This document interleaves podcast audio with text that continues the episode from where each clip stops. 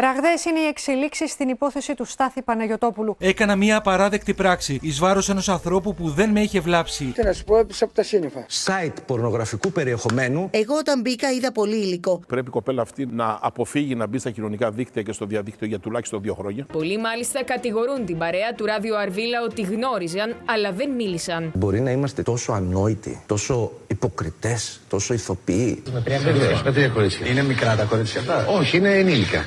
Ξέρεις πόσο πολύ θέλω να πω κάτι, αλλά δεν θα το πω. Παρ' όλα αυτά συνέχισε. Τότε δεν είχαν ακόμα παντρευτεί και θεώρησα σωστό να την ενημερώσω για να ξέρει. Εδώ εμείς έναν συνεργάτη παίρνουμε καινούριο και. Και το τσεκάρουμε. Τσεκάρουμε να δούμε τι καπνοφουμάρει αυτός ο άνθρωπος. Να μην εστιάζουμε τόσο πολύ στο Στάθη. Ο Στάθης θα πρέπει να κάνει αυτό που έχει να κάνει. Κάντε κάτι, δεν είναι τόσο δύσκολο γαμότο. Πολλοί εστίασαν στο τι γνώριζαν οι υπόλοιποι του ράδιο Αρβίλα. Και έχουν και αυτά το ενδιαφέρον τους και θα ασχοληθούμε και με αυτά. Αλλά δεν θα χάσουμε το δάσος που είναι η διαπόμπευση γυναικών, οι καταγγελίες για έναν φαινομενικά άκακο χιουμορίστα, το νομικό πλαίσιο και το μεγάλο μερίδιο ευθύνης που φέρουν τα μίντια. Αυτή είναι η σκληρή αλήθεια για τον Στάθη Παναγιωτόπουλο. Είναι τα podcast της LiFO. Γεια χαρά, είμαι ο Άρης Δημοκίδης και σας καλωσορίζω στα μικροπράγματα, το podcast της LiFO που φιλοδοξεί να έχει κάθε φορά κάτι ενδιαφέρον. Αν θέλετε να μας ακούτε, ακολουθήστε μας στο Spotify, τα Google και τα Apple Podcasts.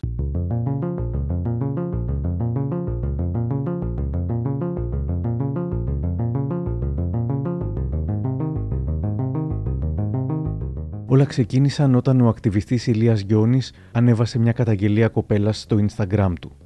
Ο Γιώνης λαμβάνει πολλές καταγγελίες. Του μίλησα σήμερα και τον ρώτησα πώς επιλέγει ποιες θα κοινοποιήσει, αλλά και αν φοβάται ποτέ. Βλέπω τη βαρύτητα του ζητήματος. Κάνω την έρευνά μου, μιλάω με το θύμα, να δω τα δικαστικά έγγραφα αν υπάρχουν, πώς θα το τρέξουμε. Έκανα μία δημοσίευση. Δεν κοστίζει τίποτα. σα ίσα που είναι και έτοιμο, οπότε είναι απλά ένα κουμπί. Κάθε φορά που έχω βγάλει μια καταγγελία, είμαι έτοιμος για να δεχθώ την συκοφαντική δυσφήμιση εναντίον μου. Θεωρώ ότι κάποιος πρέπει να φάει τα σκάγια για να βγει ένα αποτέλεσμα. Δηλαδή και το κάθε θύμα έχει πάρα πολλά να αντιμετωπίσει, πόσο μάλλον και τα δικαστικά ότι μπορεί να του προκύψουν και να, τον, να του κάνει καταγγελία ο, η αντίθετη πλευρά. Οπότε νιώθω ότι παίρνω ένα κομμάτι του βάρους από το θύμα όσον αφορά τα δικαστικά. Οπότε αυτή είναι και η πληρωμή μου.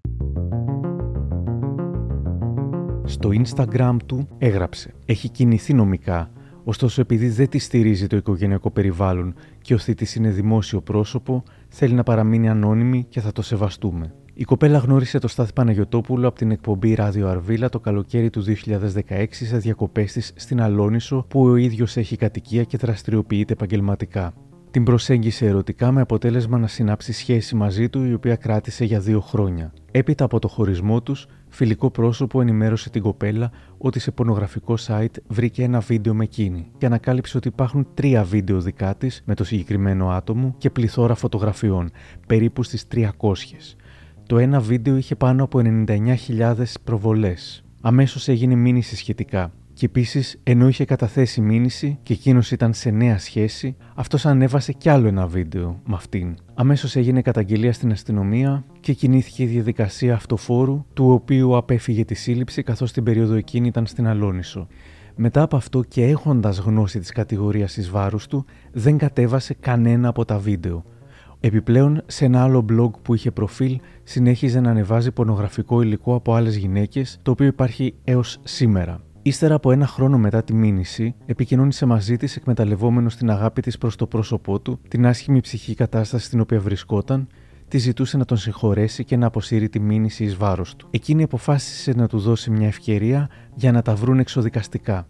Ο ίδιος μάλιστα προσποιούνταν ότι νοιάζεται και ότι θέλει να τη βοηθήσει να της βρει δουλειά και ότι θα κάλυπτε τα δικαστικά της έξοδα. Μέχρι που της δήλωσε ότι θα ήθελε να την παντρευτεί. Εν τέλει, σε μια διαζώσης συνάντηση, εκείνος της είπε ότι θα παντρευτεί μια κοπέλα που γνώρισε πριν από 15 μέρες και δεν θέλει να έχει καμία σχέση μαζί της και ούτε να τα βρουν εξοδικαστικά. Τον περασμένο Σεπτέμβριο ο ίδιος δεν εμφανίστηκε στο δικαστήριο, δηλώνοντας ότι έκανε επέμβαση και δεν μπορούσε να μετακινηθεί, πράγμα που δεν ήταν αλήθεια, καθώς τρεις μέρες πριν τη δίκη ταξίδεψε και κυκλοφορούσε δημόσια στο νησί με το μηχανάκι του. Τώρα έχει οριστεί νέα δικάσιμος για τον Φεβρουάριο του 2022 και το θύμα ευελπιστεί να βρει έστω και λίγη δικαίωση από τη δικαιοσύνη. Όλο αυτό την έχει καταστρέψει ψυχολογικά, επηρεάζοντας διάφορους τομείς της ζωής και καθημερινότητάς της, ενώ εδώ και τρία χρόνια ο δράστης προστατεύεται και συνεχίζει κανονικά τη ζωή του. Σύντομα, ο Γκιόνη άρχισε να λαμβάνει μηνύματα και από άλλες κοπέλες. Προσπάθησε δύο φορές να με φιλήσει παρά τη θέλησή μου και απλά έφυγα. Εδώ Θεσσαλονίκη το λένε πολλές κοπέλες πάντως ότι έχουν παρενοχληθεί από αυτόν, αλλά πρώτη φορά ακούω για site. Επίσης κυκλοφορεί με το ψευδόνυμο Σκύλος. Κάποια άλλη γράφει. Ήμουν σεζόν εκεί και είναι κοινό μυστικό του νησιού. Έστελνε και dick pic και τέτοια σε κορίτσια 16-17 χρονών. Επιβεβαιώνω, έγραψε κάποια άλλη. Ήμασταν διακοπές με την κολλητή μου στην Αλόνισο και ο τύπος με το που μας γνώρισε άρχισε να ρωτάει για κόκκες και αν πίνουμε κλπ. Προσπάθησε να μας φιλήσει και τις δύο και έπειτα απολογήθηκε λέγοντας ότι έφταιγε το αλκοόλ, φουλ σαλιάρης και γλίτσας. Είναι πολύ επίμονος και σίγουρα δεν δέχεται εύκολα το όχι. Βασίζεται στο ότι είναι διάσημος για να προσεγγίζει κορίτσια. Οι εκφράσεις πέσαμε από τα σύννεφα και τα σιγανά ποταμάκια να φοβάσαι ακούστηκαν πολύ και από τους κατοίκους της Σαλονίσου που τον γνώριζαν από κοντά. Τι να σου πω, έπεισα από τα σύννεφα.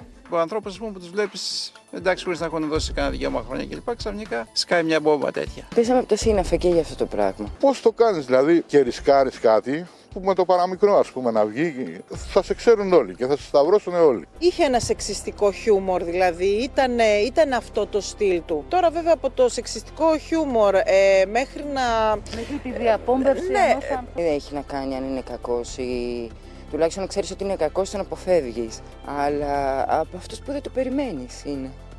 Ίσως αυτή η ιστορία μας κάνει να καταλάβουμε ότι ακόμη και άνθρωποι υπεράνω υποψίας είναι ικανοί για κάτι τέτοιο. Φαινομενικά καλά παιδιά, όπως ο Μπάμπης Αναγνωστόπουλος ή ο Στάθης. Παρότι ο Παναγιωτόπουλος κυκλοφορούσε συχνά με μπλουζάκια της εταιρείας πορνό Σιρήνα ή t-shirt που έγραφαν I love pussy και φωτογραφιζόταν με νεαρές γυναίκες, ο τρόπος που αυτοσαρκαζόταν, ότι καμία δεν τον θέλει, ότι όλες μόνο γελάνε μαζί του κλπ, γινόταν πιστευτός. Το βλέπουν γυναίκες επίση που θέλουν ωραιότατες καλή ώρα, οι οποίες αντί να φλέγονται από τον πόθο και από την επιθυμία, λύνονται στα γέλια. Και θέλω να, να το καταδικάσω αυτό το πράγμα, γιατί το καταδικάσω ότι δεν είναι σωστό το απόλυτο αρσενικό που είμαι εγώ γνωστό να του φέρονται με αυτόν τον τρόπο, τον κομικό. Δηλαδή, αντί να φλέγονται από, από την, να, το, να μην το πω πολύ βαρύ, από την προσμονή της ειδονής. Η Τζούλια Γοράκη θα έγραφε. Είναι ακριβώς αυτό που έδειχνε ο τύπος με τα κρύα ανέκδοτα που δεχόταν να τον χλεβάζουν και έπαιζε το ρόλο του χαζομπούλη που στην παρέα του ρίχνουν καρπαζιές. Και δείτε που εκείνος τη βλέπει Ρόκο Σιφρέντι και ξεκινάει να δημιουργεί πορνογραφικό υλικό χωρίς εδώ. Τις ημέρες που ακολούθησαν, μαθαίνουμε πως έγιναν εκατοντάδες χιλιάδες αναζητήσεις για το βίντεο.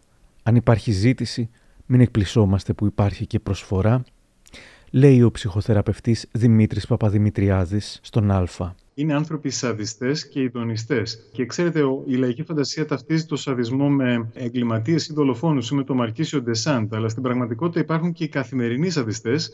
Είναι εκείνοι οι οποίοι απολαμβάνουν ευχαρίστηση από το να πονούν ή να πληγώνουν άλλους ανθρώπους και τους συναντούμε ως τρόλ στο διαδίκτυο, αλλά και με τέτοια μορφή, ως ανθρώπους οι οποίοι ανεβάζουν πολύ προσωπικές στιγμές ενός δικού τους ανθρώπου στο διαδίκτυο με σκοπό να τον απογυμνώσουν δημόσια. Αυτοί οι άνθρωποι είναι οπωσδήποτε ειδονιστές και συλλέκτες. Σε ένα μεγάλο βαθμό συλλέγουν αυτά τα δεδομένα, όπως το έκαναν μια άλλη συλλογή, τι ψυχικές επιπτώσεις που υπάρχουν στα θύματα αυτών των σαντιστικών ενεργειών είναι οι ίδιες με εκείνες των θυμάτων σεξουαλικής βίας και κακοποίησης. Ακολούθησαν και επώνυμες καταγγελίες. Η τραγουδίστρια Κρίσα Τι εξιστόρισε τη δική της εμπειρία ενώ ήταν ανήλικη. Σημείωσε δε ότι μετά από χρόνια όταν πήγε με την μπάντα της στο ράδιο Αρβίλα, αυτός την αναγνώρισε και αισθάνθηκε άβολα. Η δε Ευγενία Μπαλωμάτη αποκάλυψε πως όταν ήταν και αυτή ανήλικη δέχτηκε παρενόχληση από τον Παναγιοτόπουλο. Ήμουν 15 χρονών, το ήξερε. Με αυτή την ευκολία με παρενόχληση χωρίς δεύτερη σκέψη. Γιατί δεν θα μιλούσα. Και όντως δεν μίλησα. Το είπα σαν μυστικό λες και έφερα την ευθύνη του μόνο σε δύο φίλες μου. Τα κανάλια που μέχρι να ανεβάσει ο Γκιόνης την καταγγελία δεν είχαν δεχτεί να τη μεταδώσουν με τους όρους που ήθελε το θύμα, τώρα έκαναν σαν τρελά. Την ίδια μέρα που έγινε γνωστή η καταγγελία, το ράδιο Αρβίλα απέπεμψε με συνοπτικές διαδικασίες τον Στάθη Παναγιωτόπουλο. Το ίδιο συνέβη και σε ραδιοφωνικό σταθμό της Κύπρου με τον οποίο συνεργαζόταν. Ο Παναγιωτόπουλος εξέδωσε ανακοίνωση. Έκανα μια απαράδεκτη πράξη εις βάρος ενός ανθρώπου που δεν με είχε βλάψει. Έκανα την πράξη αυτή υπό την επίρρεια κακής συγκυρίας στη ζωή μου, χωρίς καμία πρόθεση να βλάψω, να προσβάλλω ή να ζημιώσω κανέναν. Ήταν μια τεράστια περισκεψία, η χειρότερη που έχω κάνει ποτέ και αντιμετωπίζω τις συνέπειες.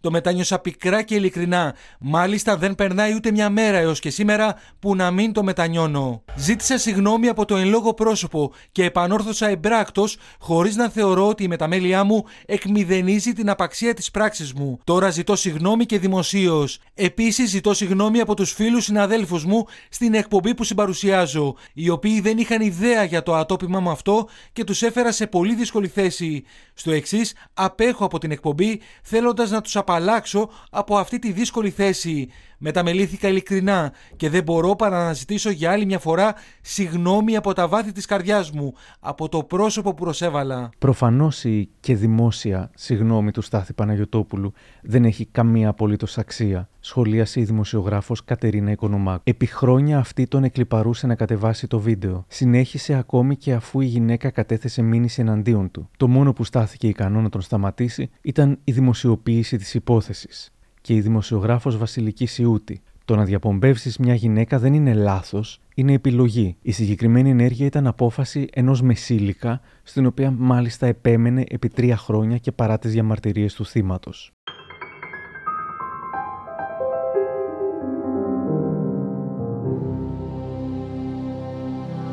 Και αυτό μου θύμισε την περίπτωση του Βασίλη Τσαραξίδη, του φοιτητή που κατήγγειλε μέσω του podcast μας bullying από συμφοιτητές του. Ο Βασίλης έγραψε στο Facebook του. Παρακολουθώ τις εξελίξεις για την υπόθεση του Στάθη Παναγιοτόπουλου. Όλα αυτά που υπόθηκαν στο χθεσινό ράδιο Αρβίλα τα ξέρω πολύ καλά.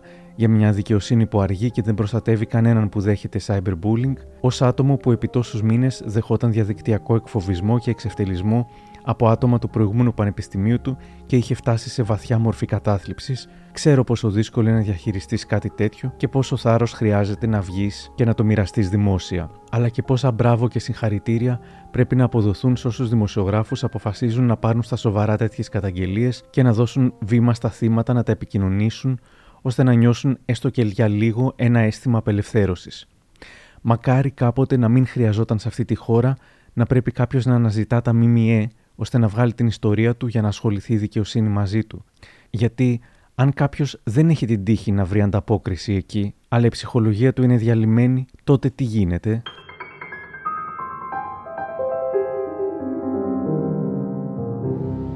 Η κοπέλα κάνει κάποιες γραπτές δηλώσεις στην τηλεόραση. Μετά τη δημοσιοποίηση της καταγγελίας μου, είδα στο Twitter και σε κάποια site ότι έκαναν λόγο για εκδικητική πορνογραφία και θα ήθελα να πω πως δεν ισχύει κάτι τέτοιο. Δεν το έκανε δηλαδή αφότου χωρίσαμε, αλλά κατά τη διάρκεια της σχέσης μας. Φαίνεται σαν να είχε ροπεί σε αυτό, γιατί από τις 20 ημέρες της γνωριμίας μας αμέσως ανέβηκε το πρώτο βίντεο και κάποιες φωτογραφίες και δεν το έκανε μόνο σε εμένα. Είχε ένα κανάλι για 10 χρόνια περίπου και εκεί υπήρχαν 8 βίντεο και πολλές φωτογραφίες και άλλων γυναικών δηλαδή. Εγώ όταν μπήκα είδα πολύ υλικό σε δύο κανάλια, σε δύο ιστοσελίδες τέτοιου περιεχομένου. Έγινε μήνυση, δεν την πήρα ποτέ πίσω. Απλά στην ουσία ο ίδιος με προσέγγισε για να τα βρούμε εξοδικαστικά, λέγοντάς μου ότι μετάνιωσε, αλλά δεν απέσυρα ποτέ τη μήνυση. Είναι σοκαριστικό όλο αυτό που συμβαίνει και αυτή τη στιγμή δεν επιθυμώ παραπάνω δημοσιότητα. Είναι ψυχοφθόρο. Εγώ θέλω να πω ένα, ότι πρέπει η κοπέλα αυτή να έχει να αποφύγει να μπει στα κοινωνικά δίκτυα και στο διαδίκτυο για τουλάχιστον δύο χρόνια.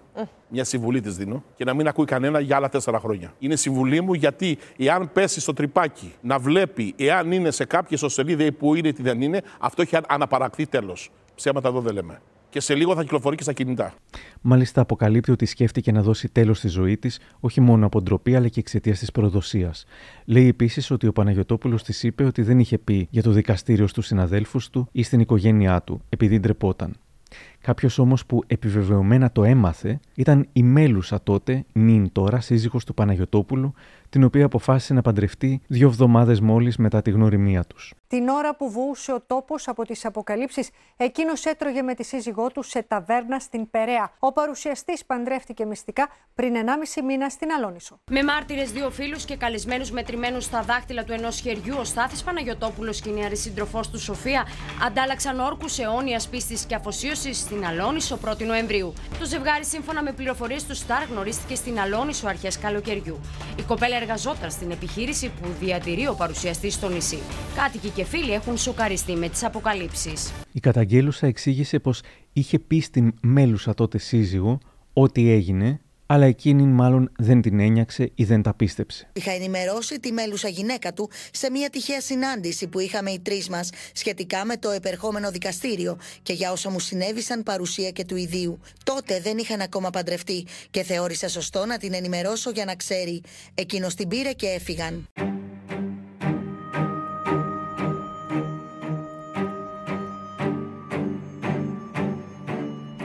Σύντομα τα μίντια έδειξαν το χειρότερο τους σε αυτό.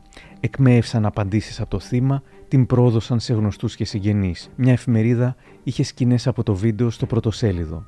Από εχθές έχεις διαρρεύσει το όνομα της κοπέλας στο χώρο της δημοσιογραφίας, γράφει ο Ηλίας Γκιόνη. Καμία απολύτως προστασία του θύματος όπως ζητήσαμε να σεβαστούν από την αρχή. Κάποιος να πει στην Τατιάνα Στεφανίδου ότι δεν ξεχνάμε τη συχαμένη της αντιμετώπισης σε κοινωνικά θέματα ή τη δημοσκόπηση που έκανε για το εάν συμφωνεί ο κόσμος με το θάνατο του Ζακ, η οποία Τατιάνα Στεφανίδου είχε το θράσος να ενοχλήσει το θύμα και με πίεση να πάρει δήλωσή της, αλλά και να την ξαναενοχλήσει για να της βάλει χέρι που η δικηγόρος της δεν βγήκε στην εκπομπή της, αλλά στην εκπομπή της Ζήνα Κουτσελίνη, μου λέει σήμερα ο Γκιόνη. Τη μία μέρα βγήκε καταγγελία, την επόμενη ε, είχαν βρει το θύμα, το, το Instagram του, ε, στέλνανε σε δικά του άτομα προσωπικά, στέλνανε σε πρώην εργοδότες για να ρωτήσουν και να γνωρίζουν πώς θα τη βρούνε. Το θεωρώ πάρα πολύ ακραίο και επικίνδυνο και τελικά αποδεικνύεται για μια ακόμη ότι καθόλου δεν θέλουμε να στηρίξουμε το θύμα, γιατί και όλες αυτές τις μέρες που τρέχει η υπόθεση, κανείς δεν σκέφτεται το θύμα, ακόμα και οι δημοσιογράφοι με αυτό που κάνουν, γιατί το θύμα μένει σε ένα σπίτι με μια οικογένεια, που αυτή η οικογένεια καλός ή κακός ε, μπορεί να το αποδέχεται, μπορεί και να μην το αποδέχεται, μπορεί αυτή η κοπέλα να χάσει το σπίτι της. Μπορεί πολλά να συμβούν σε κάθε ένα θύμα, όχι μόνο σε αυτή την περίπτωση. Δεν σέβονται ούτε αυτό. Είναι η πρώτη φορά που ε, με έχει πλησιάσει θύμα που ε, ε, όταν μου είπε την ιστορία ε, και ότι τρία χρόνια είναι μόνη της, ούτε η οικογένειά της τη στηρίζει, δικαστικά το έχει τρέξει όλο μόνη της, να βρει χρήματα και να πληρώσει δικηγόρο και όλα τα δικαστικά να πάει στη Θεσσαλονίκη, να γυρίσει, να πάρει αναβολή, να ξαναπάει τώρα. Δηλαδή, το ότι τρία χρόνια το έχει καταφέρει όλο αυτό μόνη της και ακόμα η ψυχολογία της, παρόλο που έχει περάσει πάρα πολύ άσχημα. Δηλαδή, ακόμα είναι δυνατή και παρόλο και το χαμό που έχει γίνει με τους δημοσιογράφους και πώς μη διαχειρίσιμο είναι. Τύπου σκέφτεται μέχρι και εμένα, μου λέει: Λυπάμαι γιατί σε πρίζουν και σένα και σε ενοχλούν φτάσαμε το θύμα να νιώθει ένοχο γιατί ας πούμε έχασε όλο τη δουλειά του, γιατί η ραδιορβίλα έπρεπε να βγουν να κάνουν απολογία, γιατί οι δημοσιογράφοι κάνουν, δηλαδή για όλα αυτά φταίει το θύμα ας πούμε που άλλοι. Καταλήγουμε εκεί το θύμα να νιώθει έτσι και αυτό είναι και ακόμα πιο άσχημο για μένα. Πώς να μιλήσουν μετά κάποια θύματα που θέλουν να διατηρήσουν την ανωνυμία τους, αν ξέρουν ότι τα κανάλια θα τους ξεμπροστιάσουν στους δικούς τους; Πάντως, ο Στάθης Παναγιωτόπουλος δεν ήταν σίγουρα ο πρώτος που δημοσίευσε προσωπικές στιγμές γυναικών. Από τον Δημήτρη κλείσε την κάμερα που αντιμετωπιζόταν με ελαφρότητα παλιά, μέχρι αυτούς που ανέβασαν υλικό της Ιωάννας Τούνη, της Χριστίνας Ορφανίδου, της Πυριδούλα Καραμπουτάκη, δεν ξεχνάμε και την Ελένη Τοπαλούδη, που ο θείος της είχε αποκαλύψει ότι το νεαρό κορίτσι εκβιαζόταν από τους δίμιους του με βίντεο από την πρώτη φορά που έπεσε θύμα βιασμού. Η Χριστίνα Γαλανοπούλου γράφει στο ΑΜΠΑ. Μερίδιο ευθύνης φέρουν και τα μίντια. Ένα μεγάλο μέρος του τύπου εξακολουθεί να αντιμετωπίζει το ζήτημα ελαφρά. Αρκεί μια ματιά στους τίτλους για να γίνει αυτό σαφές. Κρατάνε την τάδε με το ροζ βίντεο. Σκανδαλίζει το ροζ βίντεο. Ο χρωματισμός, ροζ, λες και μιλάμε για κάτι σκαμπρόζικο και όχι για μια χιδέα πράξη, αυτομάτως αφαιρεί βαρύτητα από το περιστατικό, τεχνιέντο το αποδυναμώνει και ταυτόχρονα εκπαιδεύει τον αναγνώστη στο να μην βλέπει το πρόβλημα, αλλά την κλειδαρότρυπα, από την οποία μπορεί κάλλιστα να ρίξει μια ματιά. Η ηθοποιός Γιούλικα Σκαφιδά έγραψε στο Twitter Α γίνει και μια συζήτηση κάποια στιγμή γιατί η αναπαραγωγή ιδιωτικών βιντεοσκοπημένων ερωτικών στιγμών είναι προσβλητική αποκλειστικά για τις γυναίκες και όχι για τους άντρες παρτενέρ. Το είδαμε και πρόσφατα όταν διέρευσε ένα βίντεο από το Big Brother. Όλα τα σχόλια αφορούσαν τη γυναίκα, την τραγουδίστρια Αγγελίτα και όχι βέβαια το μοντέλο Παναγιώτη Πέτσα. Τι θα γίνει άμα το μάθει ο πατέρας της, ήταν το μόνιμο ρεφρέν.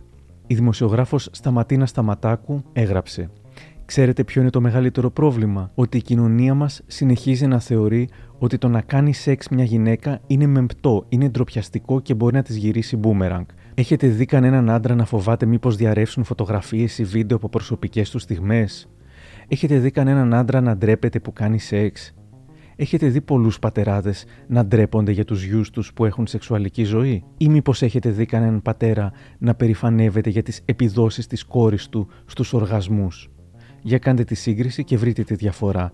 Έτσι θα εντοπίσουμε τη ρίζα του κακού και όχι την περιπτωσιολογία και ένα παρακλάδι του.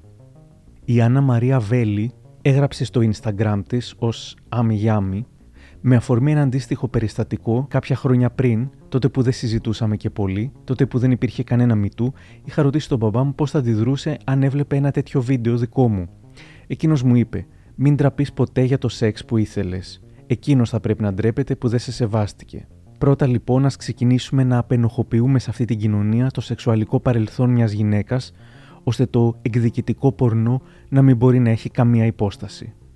Και αυτή ήταν μια πολύ καλή απάντηση σε διάφορα σχόλια και προτροπές προς τις γυναίκες να μην στέλνουν σε κανένα φωτογραφία τους, να μην δέχονται να βγουν βίντεο με τη σχέση τους, αντί οι προτροπές να είναι προς τους άντρες να μην κάνουν τέτοιες παράνομες πράξεις. Η καταγγελία για το Στάθη Παναγιωτόπουλο πάντως έδωσε το ένασμα και σε πολλές άλλες να μιλήσουν για παρόμοια περιστατικά από άλλους άντρες. Από την Αφροδίτη Σιμίτη, που έγραψε πως αποκάλυψε έναν Στάθη σε μεγάλη εταιρεία και την απέλησαν, το αποκάλυψα στον CEO της εταιρείας, ο οποίος μου είπε πως είναι πολύ σημαντικός του συνεργάτης και δεν τον ενδιαφέρει τι κάνει στη ζωή του, και παράλληλα δρομολόγησε τη διακοπή της συνεργασίας τους μαζί μου. Μέχρι τη δημοσιογράφο Νάντια Αλεξίου. Η δε Μαρία Ρίζου, που είχε δουλέψει στο ραδιόφωνο της Θεσσαλονίκης, έγραψε: Ο Στάθης Παναγιοτόπουλος δεν είναι ο μόνος που παρενόχλησε ανήλικες. Περιέγραψε περιστατικά που είχε ζήσει όσο δούλευε στο ραδιόφωνο, για γνωστά ονόματα στο χώρο και κατέληγε. Και πάμε τώρα στο κλου της υπόθεσης. Ο κύκλος αυτών των ανθρώπων γνωρίζει πολύ καλά τι κουμάσια είναι. Γνωρίζει ότι είναι πέφτουλες, παρενοχλητές, ακόμα και κακοποιητές. Αλλά κάποιοι από αυτούς δεν μπαίνουν σε διαδικασία να σκεφτούν πως είναι ικανοί για όλα. Θα σου πούν εντάξει, μωρέ, του αρέσουν οι μικρούλες. Ή εντάξει, ο τάδε είναι επίμονος με τις γυναίκες. Και κάποιοι άλλοι από τον κύκλο τους ξέρουν τα πάντα αλλά τους καλύπτουν γιατί είναι ονόματα που φέρνουν λεφτά. Και για να προλάβω κάποιους καλοθελητές, κανείς από τους παραπάνω που περιέγραψα δεν είναι ο Σωτήρης Βακάρος. Ο Σωτήρης θεωρείται από πολλούς στη Θεσσαλονίκη μια αμφιλεγόμενη προσωπικότητα, όμως και είμαι απόλυτη σε αυτό, είναι ένας άνθρωπος που ξέρει να σέβεται τις γυναίκες. Ο Σωτήρης Βακάρος, στενότατος φίλος του Στάθη Παναγιωτόπουλου, μίλησε εκείνες τις μέρες για την υπόθεση. Να μην εστιάζουμε τόσο πολύ στο Στάθη. Ο Στάθης θα πρέπει να κάνει αυτό που έχει να κάνει, να υποστήριξει τις κυρώσεις του νόμου, αλλά θα πρέπει και αυτός να διορθώσει την κατάσταση πρώτα με την κοπέλα. Η κοπέλα είναι που μας ενδιαφέρει. Να αποκαταστήσει τη τιμή της κοπέλας. Α τα φτιάξει όλα τώρα και μετά. Αλλά τι να τον πω; Και τι να μου πει; Ναι, έκανα βλακεία. Τι να το κάνω από αυτό τώρα; Τον αγαπώ, τον λατρεύω, το ξέρει. Αλλά δεν, δεν, μπορώ, δεν, μπορώ, δεν μπορώ να τα κάνω αυτά. Εγώ σε αυτά είναι ένα τζιζ. Μήπως με δει και πιστεύω ότι θα καταλάβει τώρα τι, τι λάθος έχει κάνει και θα τα διορθώσει. Να κάνει το καλό. Μόνο το καλό. Εκεί θα εστιάσει. Εκεί. Και εκεί για να ξαναγίνουμε περήφανοι γι' αυτό. Ο δικηγόρος της οικογένειας της Λίνας Κοεμτζή, Αντώνιος Ξυλουργίδης, μίλησε στη LiFO και τον Πάνο Σακά για την σκληρή πραγματικότητα των θυμάτων και την ποινική πλευρά. Οι επιλήψιμες αυτές πράξεις, είπε, τιμωρούνται μόνο σε βαθμό πλημμελήματος. Η ποινική τιμωρία είναι ανεπαρκής. Βέβαια, στην περίπτωση της Λίνας Κοεμτζή, το πρόβλημα δεν ήταν ε, καν πως οι τρεις κατηγορούμενοι κατηγορήθηκαν για πλημμέλημα, αλλά ότι η δικογραφία μπήκε στο αρχείο καθώς ο αντιεισαγγελέας εφετών δεν θεώρησε πως προέκυπτε εγκληματική ενέργεια. Τις ίδιες μέρες που έσκασε το σκάνδαλο με τον Στάθη Παναγιοτόπουλο, διαβάσαμε την είδηση. Ποινή φυλάκισης 15 μηνών με τριετή αναστολή σε 46χρονο επειδή ανήρτησε σεξουαλικά βίντεο γυναίκας χωρίς τη θέλησή της. Ήταν δηλαδή σαν να βλέπαμε στο μέλλον τι θα συμβεί στον Στάθη Παναγιωτόπουλο. Μίλησα σήμερα με την Νεφέλη Μεγ, τη δημιουργό περιεχομένου που εξηγεί στο Instagram και το YouTube νομικά θέματα τα οποία έχει σπουδάσει με τρόπο απολαυστικό και μου είπε. Ξέρεις, όταν έχεις είσαι με κάποιο σύντροφο, υπάρχει μια αμοιβαιότητα, μια σχέση εμπιστοσύνης. Ξέρεις, να τους στείλεις ρε παιδί μου μια φωτογραφία. Ή είσαι πάνω στην καύλα Δηλαδή, όποιος γυρίζει και μου πει να μην το έστελνες, θέλω να του πω bro, δεν ήσουν ποτέ καυλωμένος σε αυτή τη ζωή. Δεν εξηγείται αλλιώς. δεν δεν έχει καυλαντίσει ποτέ ένα άτομο. Ε, Τέλος πάντων, και λέμε τις περισσότερες φορές ναι στο να τραβήξουμε ένα βίντεο ή μια φωτογραφία σκοπό να την απολαύσουμε εγώ και αυτός. Αλλά αυτό δεν σημαίνει ότι δίνουμε και τη συγκατάθεσή μας στο να δημοσιευθεί περαιτέρω αυτή η φωτογραφία ή αυτός να τη δείξει σε κάποιον άλλον. Συνήθως είναι δύο τα εγκλήματα που τελούνται, η κατεξακολούθηση και χωρίς άδεια διατήρηση αρχείων με δεδομένο προσωπικού χαρακτήρα χωρίς δικαίωμα και η διάδοση και ανακοίνωση δεδομένων ε, προσωπικού χαρακτήρα και ευαίσθητων προσωπικών δεδομένων. Ε, τώρα όλα αυτά βέβαια είναι επιμελήματα, ε, γιατί μάξιμο να πας ε, πέντε χρόνια. Ξέρεις, πέντε χρόνια, άντε να του βάλεις τρία, τρία με αναστολή, δηλαδή δεν θα μπει ποτέ μέσα η αλήθεια είναι αυτή. Ε, άντε να πληρώσει κάποια χρηματική ποινή, αλλά να το αναφέρω και αυτό γιατί είναι ενδιαφέρον, ότι με την νέα αλλαγή του ποινικού κώδικα η χρηματική ποινή, πώς λέγεται, αντιμετωπίζεται, άκουσον, άκουσον κύριε, ε, ως ε, διοικητικό τέλος. Δηλαδή σου βεβαιώνεται απλά στο, στη φορολογική σου δήλωση. Ενώ παλιά είχες μια χρηματική ποινή και αν δεν την ε, πλήρωνες, έμπαινες μέσα, φυλακή. Τώρα πλέον δεν συμβαίνει αυτό. Λέει εντάξει, αν δεν την πληρώσεις, οκ, θα, σου, θα σου το πάμε εφορία. Δηλαδή ντροπή, ντροπή και έσχος, γιατί δεν είναι σκοπός αυτός της ποινής. Την ίδια μέρα διάβασα πως το Υπουργείο Δικαιοσύνης εξετάζει την αυστηροποίηση του αδικήματος. Η αντίδρασή της... Αχ, αυτό το Υπουργείο Δικαιοσύνης, όλο λάθος ρεθεί. Όλο λάθος. Και θα σου εξηγήσω γιατί. Γιατί είναι καθαρά για επικοινωνιακό σκοπό. Θα ήταν προβληματικό να έχει πάλι αύξηση της ποινής. Μια ποινή που δεν θα εκτιθεί ποτέ. Ποτέ. Ε, το κακούργημα απλά σημαίνει ότι η μέγιστη ποινή θα είναι 15 χρόνια. 5, 5 15 θέλουμε μια ποινή να, να, να απειλείται στον νόμο για να σου λέει αν κάνεις αυτό θα πας 15 χρόνια μέσα. Ενώ στην πράξη να μην εκτιθεί ποτέ αυτή ή θέλουμε να ξέρουμε ότι υπάρχει μια ποινή τρία χρόνια, τρία χρόνια. Θα μπεις όμως μέσα τρία χρόνια. Δεν θα, βγει, δεν θα είσαι με αναστολή έξω. Γιατί αυτό που συμβαίνει στην ελληνική πραγματικότητα είναι να, να, να απειλούνται τεράστιες ποινές, τεράστιες ποινές και να μην εκτίονται. Απλά δεν είναι καλύτερο να ξέρω εγώ ότι αν κάνω ένα έγκλημα θα μπω μέσα και θα μπω μέσα και να δω πώς θα είναι στη φυλακή μέσα. Η αναστολή δίνεται επειδή υπάρχει πολλοί κόσμος στις φυλακές. Γι' αυτό δίνεται αναστολή. Είναι ξεκάθαρα θέμα προσφόρηση. Δεν θα μπορούσε βέβαια η αναστολή να, να φύγει ο θεσμός. Και ο δικηγόρος Βασίλης Σωτηρόπουλος δεν ενθουσιάστηκε με την αυστηροποίηση του αδικήματος. Έγραψε: Να σας πω τι σημαίνει το να γίνει κακούργημα το revenge porn. Ίσον δεν θα δικάζονται ποτέ οι δράστες. Κακούργημα σημαίνει μια βαρύτατη ανακριτική διαδικασία που δεν υπάρχει στο πλημέλημα. Θα κρατήσει τουλάχιστον τριπλάσιο χρόνο με όλα τα στάδια βουλευμάτων, προσφυγών κατά βουλευμάτων κτλ.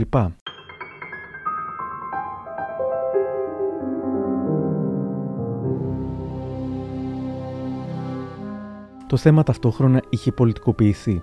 Κάποιοι θυμήθηκαν τι έγραφε παλιά ο Παναγιωτόπουλος άλλοτε υπέρ του ΣΥΡΙΖΑ, άλλοτε εναντίον των μεταναστών.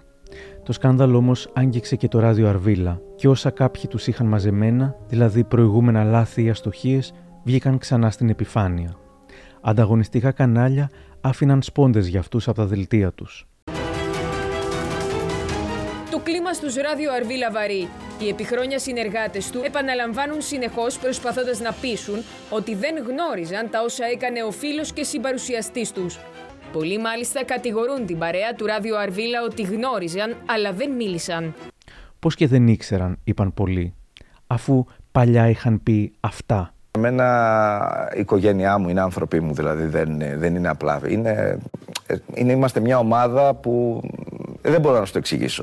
Δεν, και δεν είναι τυχαίο που είμαστε τόσο χρόνια μαζί. Βέβαια, πολλές οικογένειες έχουν μυστικά και ο ένας δεν γνωρίζει τι κρύβει ο άλλος, έγραψε κάποιος, συνεχίζοντας. Όμως από τους ράδιο Αρβίλα που προτίμησαν να πληρώσουν 100.000 στον καρκινοπαθή που διαπόμπευσαν παρά να ζητήσουν ένα δημόσιο συγγνώμη ως όφυλαν, δεν περιμέναμε κάτι καλύτερο. Νταλικέρη τώρα θα πάρει το λόγο ο πρόεδρος, όχι αστεία. Τώρα ο, νούμερο ένα Νταλικέρης στην Ελλάδα παίρνει το λόγο. Εμείς προτείνουμε τη σύσταση Διυπουργική Επιτροπής για τη στελέχωση και εποπτεία των μεικτών κλιμακίων.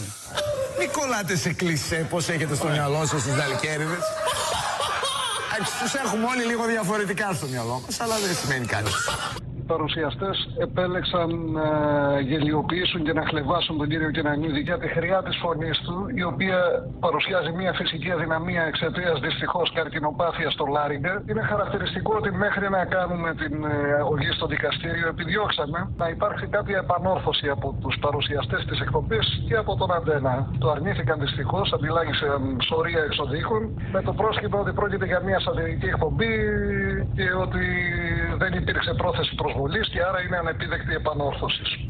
Κάποιοι θυμήθηκαν το αστείο περί revenge porn που ο Κανάκης είχε κάνει με πρώην συνεργάτη δάτου. Ευγενία, καλησπέρα. Ο Αντώνης είμαι. Τι κάνεις, Τι πώς γίνεται; είσαι, όλα καλά. Καλά, καλά, δόξα τω Θεώ. Ξέρεις, εσύ σου τηλεφωνώ γιατί κάνουμε ε, ένα αφιέρωμα για τα 10 χρόνια του Ράδιο Αρβίλα και θα ήθελα να στείλεις ένα βίντεο με. Θα σου στείλω ένα κείμενο με mail να το διαβάσεις στην κάμερα. Ε, να σου πω, δεν χρειάζεται. Προτιμώ να πω αυτά που έχω στο μυαλό μου. Τι να κάθεσαι τώρα να σκέφτεσαι, να παιδεύεσαι, τι να πεις. Θα σου στείλω εγώ το κείμενο και όλα καλά. Το διαβάζεις με ακρίβεια όμως έτσι και, και όλα καλά. Εντάξει, θα, θα ήθελα να πω την αλήθεια, βρε Αντώνη. Ε, υπερτιμημένο πράγμα η αλήθεια, Ευγενία μου. Ναι, αλλά εγώ θα ήθελα να την πω. Μμμ, ναι. Ε, μάλλον ξεχνάς το βίντεο που έχω στην κατοχή μου, ε. Το βίντεο. Μμ, το βίντεο. Έγινε, Αντώνη. Στείλε μου το κείμενο. Το ράδιο Αρβίλα μου άλλαξε τη ζωή. Μα τι λέω. Μου έσωσε τη ζωή. Δεν ξέρω πού ή ποια θα ήμουν χωρίς το ράδιο Αρβίλα. Κυκλοφόρησε πολύ και ένα παλιότερο βίντεο το οποίο ερμηνεύτηκε ω ένδειξη ότι ο Αντώνη Κανάκη ήξερε κάποια μυστικά του Παναγιοτόπουλου σχετικά με ανήλικα κορίτσια. Μιλήσουμε, αλλά κυρίω με τη Ράνια, τη Σταυρούλα και την Κορίνα. Ξέρουν αυτές. Είναι τρία κορίτσια. Θα το μοιραστείς με τρία Βεβαίως, κορίτσια. με τρία κορίτσια. Είναι μικρά τα κορίτσια αυτά. Όχι, είναι ενήλικα. Είναι πολλά πράγματα τα οποία θέλω να μοιραστώ με Ξέρεις τρία. πόσο πολύ θέλω να πω κάτι, αλλά δεν θα το πω. Παρ' όλα αυτά συνέχισε. Ξέρεις πόσο θετικότητα έχει η θετικότητά σου. Λοιπόν, Ράνια, Σταυρούλα και Κορίνα, ένα γνωστό. Βασικά όμως ήταν η πιθανότητα υποκρισίας που ενόχλησε πιο πολύ. Ο Δημήτρης Πολιτάκης θα έγραφε στη LiFO. Άμα γκουγκλάρεις ξέσπασμα κανάκι ή ξέσπασμα ράδιο αρβίλα, θα εμφανιστούν εκατοντάδες δημοσιεύματα με αυτή την επικεφαλίδα. Ποικίλη και η στόχη αυτής της τακτικής αγανάκτησης, από τον Πολάκη και τον Πορτοσάλτε μέχρι τα μέτρα για την πανδημία, τα βδελιρά reality. Αυτή είναι η χώρα μου, το Survivor και το Bachelor, είχε αναρωτηθεί στον αέρα ο παρουσιαστής και εσχάτω στι γυναικοκτονίε. Αν το ράδιο Αρβίλα πάντως ανήκει σε ένα αξιοπρεπές δήθεν τηλεοπτικό mainstream που εσχάτως άλλαξε και έβαλε τα ρούχα του αλλιώς προκειμένου να ευθυγραμμιστεί στοιχειοδός με τα σύγχρονα ήθη, ευχαριστώ να λείπει. Προτιμώ σαφώς, λέει ο Πολιτάκης, την προκάτεξα χρέωση των reality και το ασύστολο ξεκατίνιασμα του χειρότερου μεσημεριανάδικου από την χοντρόπετσι σάτυρα και τον ευκαιριακό ευσεβισμό υπερφυσικών ροκ μπεμπέδων. Όταν έχεις το ύφος και το τουπέ του τέλειου, του αλάνθαστου και κουνά το δάχτυλο στους άλλους, ε, μπορεί και να την πατήσεις, σχολίασε κάποιος και παρέθεσε όσα είχαν πει για τη Λίνα Μενδώνη σε σχέση με το αν ήξερε για τον Λιγνάδη. Εμείς και ένα συνεργάτη να πάρουμε, τσεκάρουμε μέχρι και τι καπνό φουμάρει. Ήταν η υπερβολή που εξέθεσε τώρα τον Κανάκη, με τον Στάθη Παναγιωτόπουλο από δίπλα να συμφωνεί. Κανένας δεν ήξερε τίποτα. Αν και αυτό θέλει πολλή συζήτηση. Μας γιατί πολύ ναρά. Ναι. εδώ από ό,τι φαίνεται όλοι ήξεραν εκτός από αυτήν που τον διόρισε πρώτον. Και δεύτερον, είναι και λίγο υποχρέωσή της να ξέρει. Εδώ εμείς έναν συνεργάτη παίρνουμε καινούριο και εδώ εμείς έναν συνεργάτη παίρνουμε καινούριο και, Και το τσεκάρουμε, δεν τσεκάρουμε να δούμε τι καπνοφουμάρει αυτός ο άνθρωπος πριν τον βάλουμε μέσα στο μαγαζί μας. Μόνο και μόνο επειδή στη βάρδιά τους ορίσατε έναν άνθρωπο που από ό,τι φαίνεται μάλλον είναι βιαστής και παιδεραστής, ε, τι άλλο θέλετε κυρία Μεδόνη μου για να παραιτηθείτε για λόγους ευθυξίας; Από σημερινό σχόλιο. Όταν ο Κανάκης έλεγε για τη Μενδώνη, εδώ εμείς έναν συνεργάτη παίρνουμε και τον τσεκάρουμε για να δούμε τι καπνό φουμάρει, δεν εννοούσε τον συγκεκριμένο συνεργάτη, φαντάζομαι. Ε; Το θέμα κομματικοποιήθηκε και κακώς. Ο Άδωνης Γεωργιάδης βρήκε την ευκαιρία και έτρεξε να απαιτήσει την απολογία των Αρβίλα για τη Μενδώνη. Οι κομματικοί στρατοί άρχισαν να τσακώνονται στα social media και κάποιοι πολέμοι μέχρι τώρα της cancel culture που κατηγορούσαν την πολιτική ορθότητα τώρα απαιτούσαν από τον Αντένα να τους απολύσει όλους και να μην ξαναβρούν δουλειά. Πρέπει να το πω πάντως, οι Ράδιο Αρβίλα έχουν αποδείξει ότι είναι ακομμάτιστοι. Επί ΣΥΡΙΖΑ ξέσκιζαν το ΣΥΡΙΖΑ.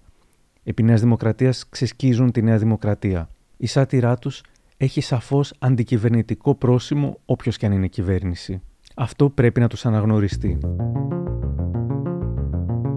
Ο Χρήστος Κιούσης, ένας από τους τρεις πλέον παρουσιαστές του Ράδιο Αρβίλα, έγραψε στον Καζέτα σχετικά. Από την πρώτη μέρα, από την πρώτη στιγμή, ο Θήτης έπαψε να είναι για μας ακόμα και αυτό που απολύτως περιχαρακωμένα ήταν ως τότε, ένας επαγγελματικός συνεργάτης. Δεν υπήρχε ούτε άλλος δρόμος, ούτε διαφορετική σκέψη για μια στιγμή. Έχουμε τον απαραίτητο χρόνο, τους πόρους και πάνω απ' όλα τη διάθεση να συμπαρασταθούμε εμείς εμπράκτος σε αυτή την κοπέλα, σαν είναι αδερφή μας, σαν είναι κόρη μας.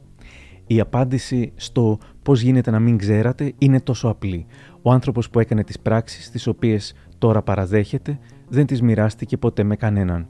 Ήξερε, φαντάζομαι, ότι δεν θα μπορούσε να τι μοιραστεί με τον Αντώνη, τον Γιάννη, εμένα ή όποιον άλλον πίσω από τις κάμερες, διατηρώντας την ανωνυμία και την ατιμορρησία του. Και τα έκανε όλα κρυφά. Και δεν ξέρουμε τι άλλο μπορεί να έκανε που θα καταγγελθεί από εδώ και μπρος. Αλλά έτσι πρέπει, να καταγγελθούν όλα και να βγουν όλα στο φως.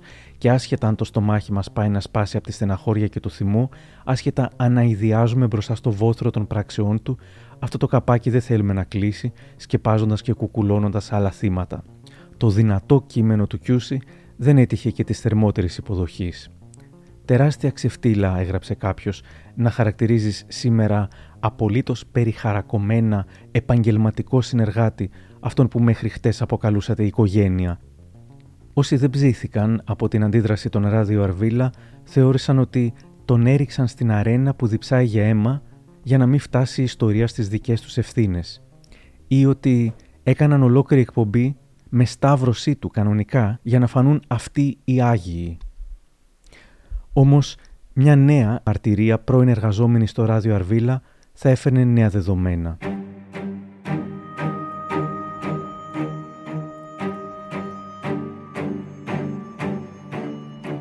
Σαν πρώην εργαζόμενη στο ράδιο Αρβίλα θα τα πω και θέλω να αναφερθώ στην ανοχή των άλλων. Α δεχτούμε ότι οι υπόλοιποι τρεις του πάνελ δεν ήξεραν ότι ο τέταρτος ανεβάζει στο ίντερνετ προσωπικές στιγμές άλλων ανθρώπων εν αγνία τους. Μιας και είναι αδύνατο να ξέρουμε αν ισχύει στα αλήθεια ή όχι, ας δεχτούμε ότι δεν το ήξεραν. Θέλω όμως, σαν άνθρωπος που συνεργάστηκα μαζί τους, να πω τι ήξεραν. Ήξεραν ότι ο λογοτύπος είναι ένας γλιώδης παρενοχλητής ήξεραν ότι την πέφτει σε ό,τι κινείται, προχωρώντας άμεσα και σε κινήσεις χοντράδες, αν τυχόν η εκάστοτε κοπέλα προσπαθούσε να αρνηθεί με ευγενικό τρόπο, γιατί δεν έφτανε να δείξει ευγενικά ότι δεν ενδιαφέρεσαι, καθώς κάθε ευγένεια την έπαιρνε ως αφορμή για περισσότερο μπάσιμο. Ήξεραν όλοι ότι παρενοχλούσε τα κορίτσια στο γραφείο, στο στούντιο, όπου στεκόταν και όπου βρισκόταν. Φαίνεται βέβαια και στην ίδια εκπομπή όλα αυτά τα χρόνια πως είναι αποδεκτό από τους υπόλοιπους το γλιώδη πέσιμό τους σε συνεργάτηδες και σε καλεσμένες μουσικούς. Έχω πολλά παραδείγματα να δώσω και από τη συμπεριφορά του προς εμένα. Όταν παρετήθηκα από την Αρβίλα, με πλησίασε για να μου τάξει άλλη δουλειά και όταν δέχτηκα να συναντηθούμε και να συζητήσουμε, μου είπε έξω από τα δόντια ότι θα χρειαστεί πρώτα να περάσω από το σπίτι του για να μου δείξει τη συλλογή με τα CD του. Και όταν έφυγα ιδιασμένη από εκείνη τη συνάντηση, φυσικά δεν πτωήθηκε. Καθώς μου έστελνε μηνύματα στα οποία ποτέ δεν ανταποκρινόμουν για χρόνια ολόκληρα. Το τελευταίο μήνυμα μου το έστειλε πριν από τέσσερα περίπου χρόνια, οκτώ χρόνια δηλαδή από την τελευταία φορά που τον είδα, για να ενημερώσει έτσι στο άσχετο για τις επιδόσεις του στο στοματικό έρωτα. Ναι, καλά διαβάσατε. Δεν ξέρω λοιπόν να σας πω αν ήξεραν για τις παράνομες πράξεις του, μπορώ όμως σίγουρα να σας πω ότι ήξεραν για τις νόμιμες, σε εισαγωγικά το νόμιμες, και τις φανερές, αυτές που στην καθημερινότητα γίνονται ανεκτές εν μέσω αστείων, με βλέμματα που κάνουν πως δεν βλέπουν και με σκέψεις τύπου Έλα μωρέ, έτσι είναι ο Στάθης. Με ανοχή, λοξές ματιές και σιωπηλή συγκάλυψη, έτσι συνέπλεαν με το γυμνοσάλιαγκα οι υπόλοιποι. Αναγνωρίζω τις καλές τους προθέσεις εν γέννη, αλλά το σύννεφο από το οποίο δείχνουν να έπεσαν, όχι.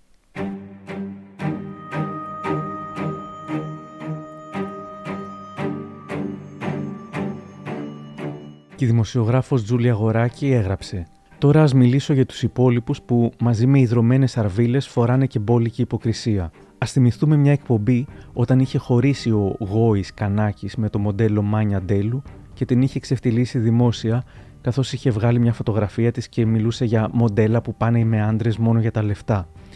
Αν αυτό δεν είναι revenge, τότε πώς ορίζεται η εκδίκηση; Υπάρχει στα αρχεία σίγουρα αυτή η εκπομπή.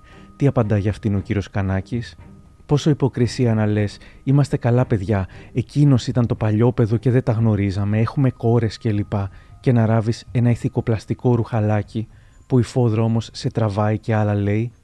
Πάει περισσότερο από δεκαετία που βρέθηκα σε ένα κοινό τραπέζι με τον Κανάκι. Παρήγγειλε το φιλέτο του, έλεγε τα χωρατά του, γελούσε και σε κάποια στιγμή βλέπει όρθιες κάτι νόστιμες κοπελίτσες και αρχίζει τα χιδέα και σεξιστικά αστεία, αδιαφορώντας για εμάς που ήμασταν στο τραπέζι.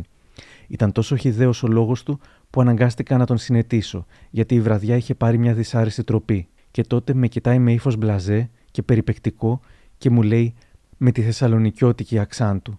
Κούκλα μου, μάλλον θα έχεις πολύ καιρό να, καιρό να κάνεις σεξ, το είπε ακόμα πιο χιδέα. Μπορεί ο άνθρωπος να έχει δεκάδες αρετές, αλλά στο μυαλό μου έτσι κλείδωσε. Δεν τα βάζω βέβαια στο ίδιο τσουβάλι, άλλο πράγμα λέω σεξιστικά αστεία και άλλο ανεβάζω πορνογραφικό υλικό. Όμως νομίζω μαζί, σαν ψηφιδωτό, ο ένας δίπλα στον άλλον συνθέτουν αυτό το μοσαϊκό του Ελληνάρα που ενώ τεντώνει το χέρι του και τόσο φτάνει, κάνει ένα άλμα και αρπάζει άτσαλα ό,τι βρει μπροστά του, λερώνοντάς το. Ήταν εκείνες τις μέρες που η Καίτη Γαρμπή έγραψε στο Twitter. OK, το καταλάβαμε. Ο Κανάκης δεν ήξερε, σε εισαγωγικά, επειδή ο κολλητός του φίλος και συνεργάτης επί 13 χρόνια δεν ενημέρωσε τους κολλητούς του φίλους και συνεργάτες πως είναι παλιοχαρακτήρας, εκδικητικός, κομπλεξικός και διαστραμμένος. Μετά την πρώτη εκπομπή του Ράδιο Αρβίλα, στην οποία ανακοινώθηκε η απομάκρυνση του Παναγιοτόπουλου, ένας ανώνυμος λογαριασμός του Twitter έκανε ανάλυση των κινήσεων και της εικόνας του προσώπου του Κανάκη. Να θυμίσω ότι ο Πόκα είχε κάνει μια λεπτομερή ανάλυση της γλώσσας του σώματος και της λεκτικής επικοινωνίας μιας δήλωσης του Μπάμπη Αναγνωστόπουλου, τότε που ήταν ακόμα ο χαροκαμένος ηρωικός πιλότος που πενθούσε τη γυναίκα του. Ένα μήνα πριν αποκαλυφθεί ότι ήταν ο δολοφόνος, η ανάλυση τόνιζε ότι έλεγε ψέματα αναλύοντας συγκεκριμένα βλέμματα και συγκεκριμένες κινήσεις. Ο ίδιος ο Πόκα τονίζει πάντα ότι οι αναλύσεις του δεν αποτελούν επιστημονική τεκμηριωμένη γνώμη, παρά μόνο προσπάθεια ανάγνωσης της γλώσσας σώματος και της λεκτικής επικοινωνίας του συνεντευξιαζόμενου.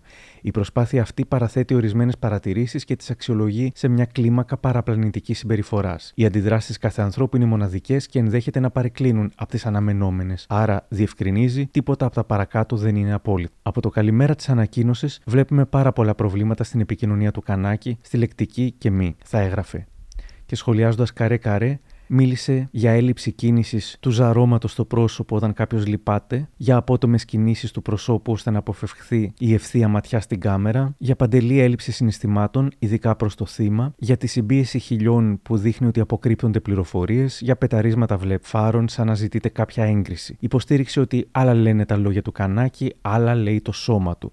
Η γλώσσα του σώματος δείχνει κρυμμένο θυμό και αμηχανία, όχι με αυτό που έκανε ο φίλος του, αλλά με την εικόνα που θα βγει προς τα έξω και θυμό για την κατάσταση που έχει βρεθεί εκείνος. Ο Γιάννης Σερβετάς, σύμφωνα με την ανάλυση του Πόκα, είναι ο μόνος που λέει σίγουρα την αλήθεια πως δεν γνώριζε τίποτα. Η παρέμβαση του Σερβετά στην κάμερα είναι, λέει, ίσως το μοναδικό σημείο που κάποιος δεν προσπαθεί να παραπλανήσει τους τηλεθεατές.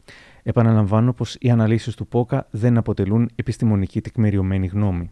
Την επόμενη μέρα γίνεται μια δεύτερη, ειδική και τελευταία για το 2021 εκπομπή, ώστε να απαντήσουν στις αντιδράσεις που υπήρξαν μετά την πρώτη. Ρίχνοντας συνεχώς κλεφτές ματιές σε ένα χαρτί, ο Αντώνης Κανάκης απάντησε στους επικριτές, λέγοντας στους καλοπροαίρετους από αυτούς. Απαντάμε γιατί στους άλλους ό,τι και να πούμε, αυτοί θα λένε αυτά που είναι στο μυαλό τους. Ναι, ναι, ναι, αυτό δεν μας ενδιαφέρει. Απαντάμε στον ένα, στους δύο, στους δέκα Ακόμα και αν 10.000, 100.000 μας λένε όλα αυτά τα ωραία πράγματα, εμείς θέλουμε στους 10 με τους οποίους έχουμε σχέση να μην υπάρχει ούτε κατά διάνοια αυτό το πράγμα στο μυαλό τους. OK, okay, δεν αρκεί το ότι ο ίδιος ναι, δεν το είπε. Δεν αρκεί ακόμα ότι και η ίδια η κοπέλα, όπως είπαμε πριν, είπε ότι γνωρίζω ότι οι άνθρωποι που ήταν οι συνεργάτες κανένας δεν γνώριζε όπως δεν γνώριζε και η οικογένειά του. Δεν αρκούν τίποτα από όλα αυτά. Δεν αρκεί όλο αυτό που είπα πριν, δηλαδή το αφού γνωριζόμαστε λίγο πάνω κάτω ε, ποιοι είμαστε. Πραγματικά πιστεύει κανένας ότι μπορεί να είμαστε ένας συνδυασμός τόσο ανόητοι, τόσο υποκριτές, τόσο ηθοποιοί που να έχουμε δίπλα μας έναν άνθρωπο που έχει κάνει κάτι τέτοιο και για τόσα χρόνια να βγάζουμε αυτό το συνέστημα προς τα έξω και αυτός να είναι δίπλα μου. Δηλαδή αλήθεια. Μπορεί κανένας να το πιστέψει αυτό. Αν υπάρχει έστω και ένας που το πιστεύει, φοβάμαι ότι δεν είναι γονιός.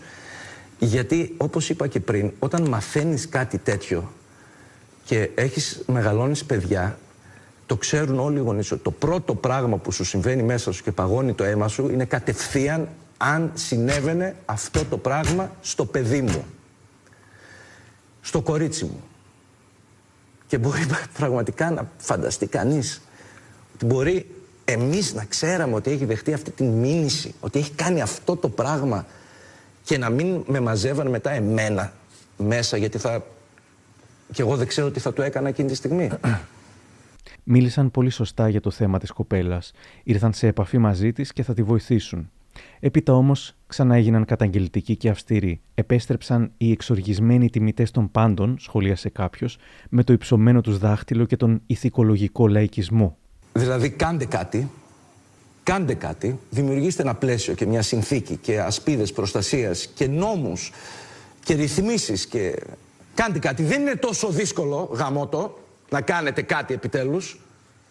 Κάντε κάτι ουσιαστικό, γρήγορο, όχι τα επόμενα 100 χρόνια να περιμένουμε να γίνει. Χρόνια ατελείωτα για να αλλάξετε κάτι. Κάντε κάτι λοιπόν γρήγορα, για να μην μπορεί να συμβαίνουν αυτά τα πράγματα και δημιουργήστε και ένα πλαίσιο έτσι ώστε όταν συμβαίνουν να υπάρχει απονομή δικαιοσύνης, προστασία του θύματος αμέσως, ακαριέα. Όχι να υπάρχει ένα σύστημα τέτοιο που επί τόσα χρόνια συμβαίνει κάτι τέτοιο και κανένας δεν το έχει μάθει.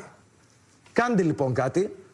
Σύντομα υπέπεσαν, κατά την ταπεινή μου γνώμη, στο ίδιο λάθος που ήδη είχαν κάνει κάποιοι πολέμοι τους. Κομματικοποίησαν και αυτή την κόντρα χρησιμοποιώντας ως μπαμπούλα τον Άδωνη Γεωργιάδη, που λανθασμένα αναφέρουν ότι είναι αντιπρόεδρος της κυβέρνησης, πρόεδρος του κυβερνώντος κόμματος και έπειτα πρόεδρος της κυβέρνησης, επιχείρησαν εμέσως να τσουβαλιάσουν όσους τους κατηγόρησαν για υποκρισία ως φαν του Άδωνη. Η, η επιστήμη σηκώνει τα χέρια ψηλά. Βγήκε ο αντιπρόεδρος της κυβέρνησης, ο Άδωνης Γεωργιάδης. Πρόεδρος του κυβερνώντος κόμματος. Πρόεδρος του κυβερνώντος κόμματος. Αφού προηγήθηκε βέβαια ο στρατός του για να μας κάνει την εξής, τον εξής συμψηφισμό και την εξής εξίσωση της κριτικής που είχαμε ασκήσει ε, όταν η Λίνα Ημενδόνη ε, ε, δεν ε, παρετήθηκε μετά την υπόθεση Λιγνάδη. Το ότι γίνονται επίσης αυτοί οι συμψηφισμοί από συγκεκριμένους όπως είπαμε και λίγο πιο πριν δημοσιογράφους όχι μόνο το καταλαβαίνω, δεν θα περιμέναμε τίποτα διαφορετικό. Αυτοί είναι αυτοί οι άνθρωποι, αυτούς έτσι κι αλλιώς όλοι μαζί συχαινόμαστε όλα αυτά τα χρόνια. Δεν περιμέναμε τίποτα καλύτερο από αυτούς. Το να πρέπει όμως να εξηγήσουμε εμείς στον πρόεδρο της κυβέρνησης ότι το να συμψηφίζεις το Υπουργείο Πολιτισμού την πολιτική ηγεσία αυτού του τόπου με μια τηλεοπτική σατυρική εκπομπή δεν θα το έκανε ούτε ένα παιδάκι του δημοτικού εντάξει αυτό πραγματικά ξεπερνάει λες πού ζω και ποιοι είναι αυτοί οι άνθρωποι οι οποίοι παίρνουν αποφάσεις για τη ζωή μου. Έχουν δίκιο ότι άλλη βαρύτητα έχει το Υπουργείο και άλλη μια σατυρική εκπομπή, αν και πρέπει να πούμε πως δεν ήταν καθόλου σατυρικά όσα έλεγαν για τη Μενδώνη. Ήταν λίγο σαν Λαζόπουλος στην εποχή που είχε κόψει τη σάτυρα και έκανε πολιτικό κήρυγμα, λίγο πριν τον συχαθεί ο κόσμος. Σε αντίθεση με την κυρία Μενδώνη που άρχισε τραγικά να αποπέμψει τον Λιγνάδη, και όταν βγήκαν οι φήμες, αυτή σφύριζε αδιάφορα, κατηγορώντας την Ακρίτα για fake news, αυτοί απέπεμψαν αμέσως τον Παναγιοτόπουλο με το που έγινε δημόσια ιστορία. Όμως και οι κρίνοντες κρίνονται, και τα ερωτήματα που ακολούθησαν έκαναν τη φάση ακόμα πιο περίεργη. Ας μας απαντήσει ο κύριος Άδωνης Γεωργιάδης σε μερικά ερωτήματα τα οποία μπορεί να είναι ρητορικά, μπορεί και να μην είναι όμως ρητορικά. Πώς επιτρέπεται όλα αυτά τα χρόνια να λειτουργούν site πορνογραφικού περιεχομένου και να ανεβάζουν βίντεο πολιτών και ανθρώπων, κοριτσιών και αγοριών που είναι κόρες, γη, ε, σύντροφοι ανθρώπων χωρίς κανέναν έλεγχο, ερασιτεχνικά site, τα οποία δεν είναι επαγγελματικά, δεν μιλάμε για επαγγελματικό πορνό, και εσείς λοιπόν η πολιτεία το επιτρέπετε αυτό το πράγμα. Εσείς το επιτρέπετε.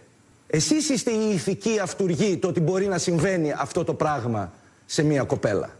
Εξηγήστε μου πώς γίνεται σε αυτή τη χώρα που εσείς λειτουργείτε και εσείς ελέγχετε και εσείς μπορείτε να κουρδίσετε, πώς γίνεται η κοπέλα αυτή να πήγε στη δικαιοσύνη το 19, να έχουμε 2022 και ακόμα να περιμένει αν θα δικαιωθεί ποτέ. Και πώς γίνεται να μην έχει κουνηθεί φίλο από τότε μέχρι τώρα που έχετε το θράσος πραγματικά να γίνονται αυτά τα πράγματα στη χώρα που διοικείτε και να τα σχολιάζετε, λες και είστε μεσημεριανή εκπομπή σε, με σεβασμό στις μεσημεριανές εκπομπές, περισσότερο από ό,τι σε εσάς.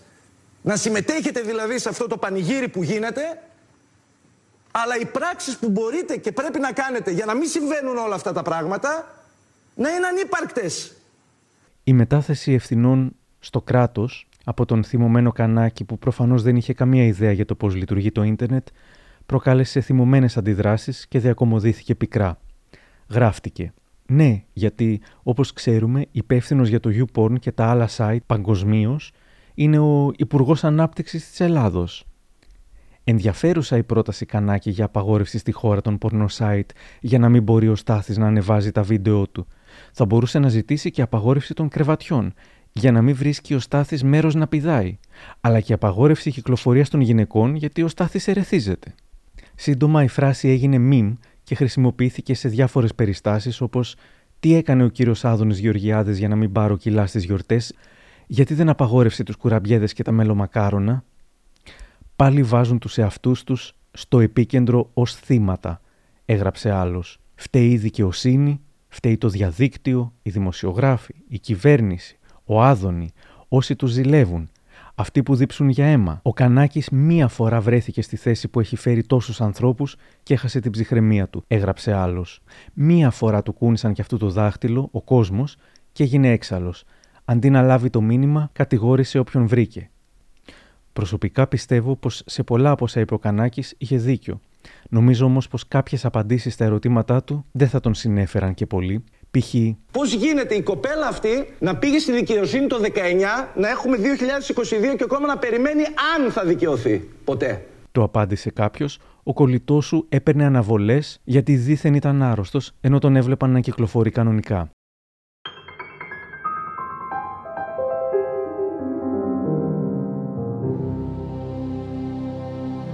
Δημόσιοι υποστηρικτές του Ράδιο Αρβίλα ακούγονται καθαρά και έχουν και τα δίκια τους. Κάποιος έγραψε. Η σειρά στην ΕΡΤ με τον Φιλιππίδη σταμάτησε; Όχι. Έγινε αντικατάσταση. Το θέατρο με την Δανδουλάκη όταν απέλησε το Φιλιππίδη σταμάτησε; Όχι. Το εθνικό μετά τον Λιγνάδη; Όχι.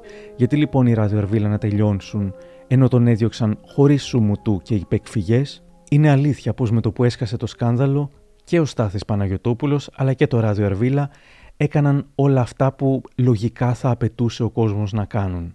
Αυτός παραδέχτηκε κατευθείαν τις πράξεις του και ζήτησε μία OK, okay, αμφιλεγόμενη, συγγνώμη, αυτό δεν τον κάνει καλό, αλλά καλύτερο από όσους σε τέτοιες περιπτώσεις πάνε να βγάλουν τρελό το θύμα, αρνούνται τα πάντα, προσλαμβάνουν τον όποιο Κούγια για να απαξιώσει την καταγγέλουσα κλπ. Οι δε Ράδιο Αρβύλα έκαναν και αυτοί το σωστό. Τον έδιωξαν κατευθείαν και κλωτσιδών. Για όποιο λόγο και αν το έκαναν, ορθώς έπραξαν. Υπάρχουν καταγγελόμενοι οι οποίοι ακόμα και τώρα δουλεύουν σε τηλεοπτικά κανάλια. Έχουν εκπομπές ή είναι πανελίστες και δεν έχει δρώσει το αυτή κανενός. Όμως, από ό,τι φαίνεται στη σημερινή συγκυρία, τίποτα δεν ήταν αρκετό για να αλλάξει ολοκληρωτικά το κλίμα. Ούτε τα χρήματα που θα δαπανίσουν υπέρ του θύματος, ούτε οι αγωγές εναντίον του Παναγιοτόπουλου, ούτε όσα είπαν στις ανακοινώσεις τους. Η οργή είναι μεγάλη και παρότι θα ξεφουσκώσει με το που θα έρθει ένα άλλο σκάνδαλο στην επικαιρότητα, δεν θα ξεχαστεί εύκολα και ας λένε ότι θα συνεχίσουν. Εννοείται ότι θα συνεχίσει. Εννοείται αυτό το πράγμα ότι θα, θα συνεχίσει το ραδιορβέλο. Δεν θα επιτρέψουμε ποτέ και σε κανέναν άνθρωπο που έχει κάνει τέτοια πράγματα να θίξει την εκπομπή αυτή και το ποιοι είμαστε και το τι κάνουμε και το τι λέμε και το τι, πώς επικοινωνούμε. Δεν θα το επιτρέψουμε αυτό το πράγμα. Ελπίζω πως και χάρη σε αυτήν την υπόθεση κάτι θα αλλάξει την επόμενη φορά που κάποιος θα σκεφτεί να παρενοχλήσει. Ίσως φοβηθεί την πιθανή κατακραυγή αλλά και τη δικαιοσύνη. Το ίδιο και όσοι θελήσουν να καλύψουν το φίλο τους ή να κλείσουν τα μάτια σε τοξικές συμπεριφορές. Το δυσάρεστο είναι πως σε ένα βαθμό η γυναίκα που κατήγγειλε τον Παναγιωτόπουλο είδε την καταγγελία της να της γυρίζει μπούμεραγκ. Πολλοί είδαν το βίντεο, το μακελιό την έβαλε στο πρωτοσέλιδο με λίγο μόνο θολωμένο το πρόσωπο, οι δημοσιογράφοι την ξεσκέπασαν σε φίλους, σε πρώην αφεντικά, σε συγγενείς της. Ο δες Στάθης Παναγιοτόπουλος κυκλοφορεί κανονικά και τη μέρα που έτρωγε με τη νέα του σύζυγο σε ψαροταβέρνα στην Περαία, σαν κύριος, η καταγγέλουσα δήλωσε πως η ίδια δεν τολμάει να κυκλοφορήσει από την τροπή της. Άραγε μετάνιωσε που μίλησε δημοσίως. Ελπίζω πως όχι.